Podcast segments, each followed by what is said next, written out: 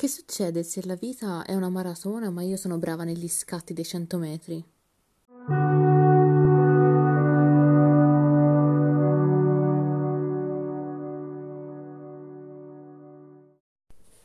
Quante volte ho provato ad andare a correre? Mi dicono ci vuole costanza e basta.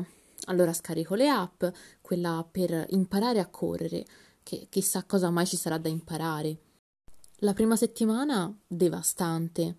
La seconda già mi sento carica, dai, stai a vedere che correre mi piace sul serio. La terza, aumenti di difficoltà perché, secondo i creatori dell'app, la tua capacità polmonare è quasi raddoppiata. Io non fumo, non ho mai fumato, eppure ho la stessa capacità polmonare di un vecchio di 86 anni che fuma da tutta la vita. Arrivata alla quarta settimana, eccolo, si insinua lentamente e il giorno dopo la corsa compare lancinante, il dolore al ginocchio. Forse davvero bisogna imparare a correre. E allora sto ferma per un mese a bilanciare il mese di corsa, fa, quella fatta prima, giustamente. Penso sia proprio la giusta metafora della mia vita.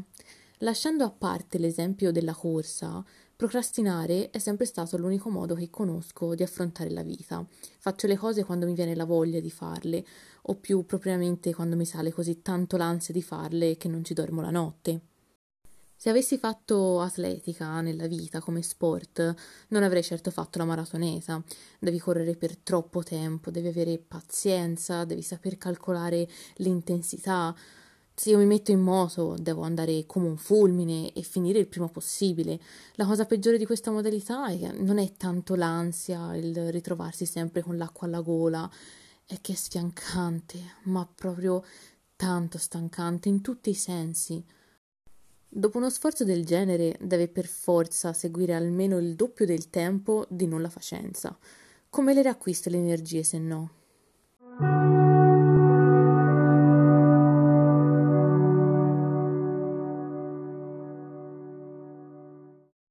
Mi è capitato di vedere un video su YouTube di una ragazza che si chiama Giugissima, che fa dei video motivazionali ed è molto preparata e si vede che nella vita si è fatta un discreto non so se si può dire, comunque culo. È una di quelle ragazze che devo essere nel mood per guardare un suo video perché potrebbe avere un effetto positivo e quindi di motivarmi tantissimo oppure un effetto molto negativo e quindi di buttarmi tanto giù e farmi vedere come non sarò mai. Fatto sta che eh, quel giorno ero presa bene e parlava della sua esperienza universitaria e del fatto che si sia impegnata tantissimo tra esperienza all'estero, eh, vari studi e comunque è riuscita a godersi la vita.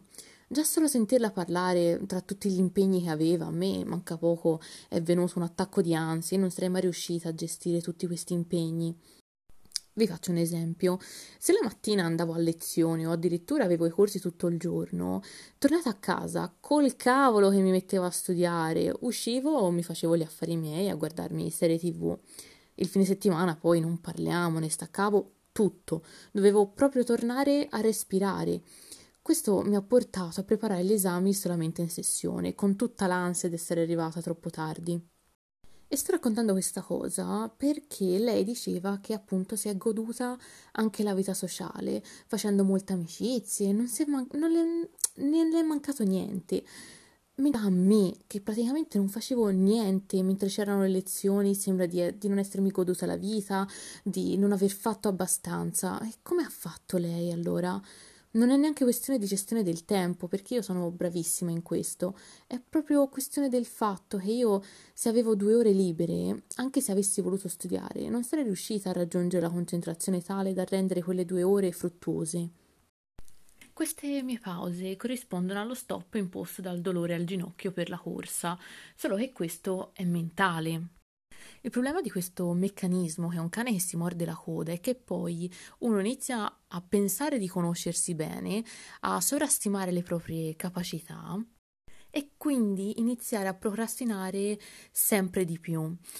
Personalmente eh, questo meccanismo io ce l'ho da tutta la vita e penso che ormai lo avrò tutta, per tutta la vita perché mi sono già laureata, quindi lo scoglio grosso ehm, che avevo nella vita dello studio l'ho superato e purtroppo non ho rotto questo meccanismo che alla fine forse per me funziona, eh, in qualche modo disfunzionale, eh, per me è andato bene.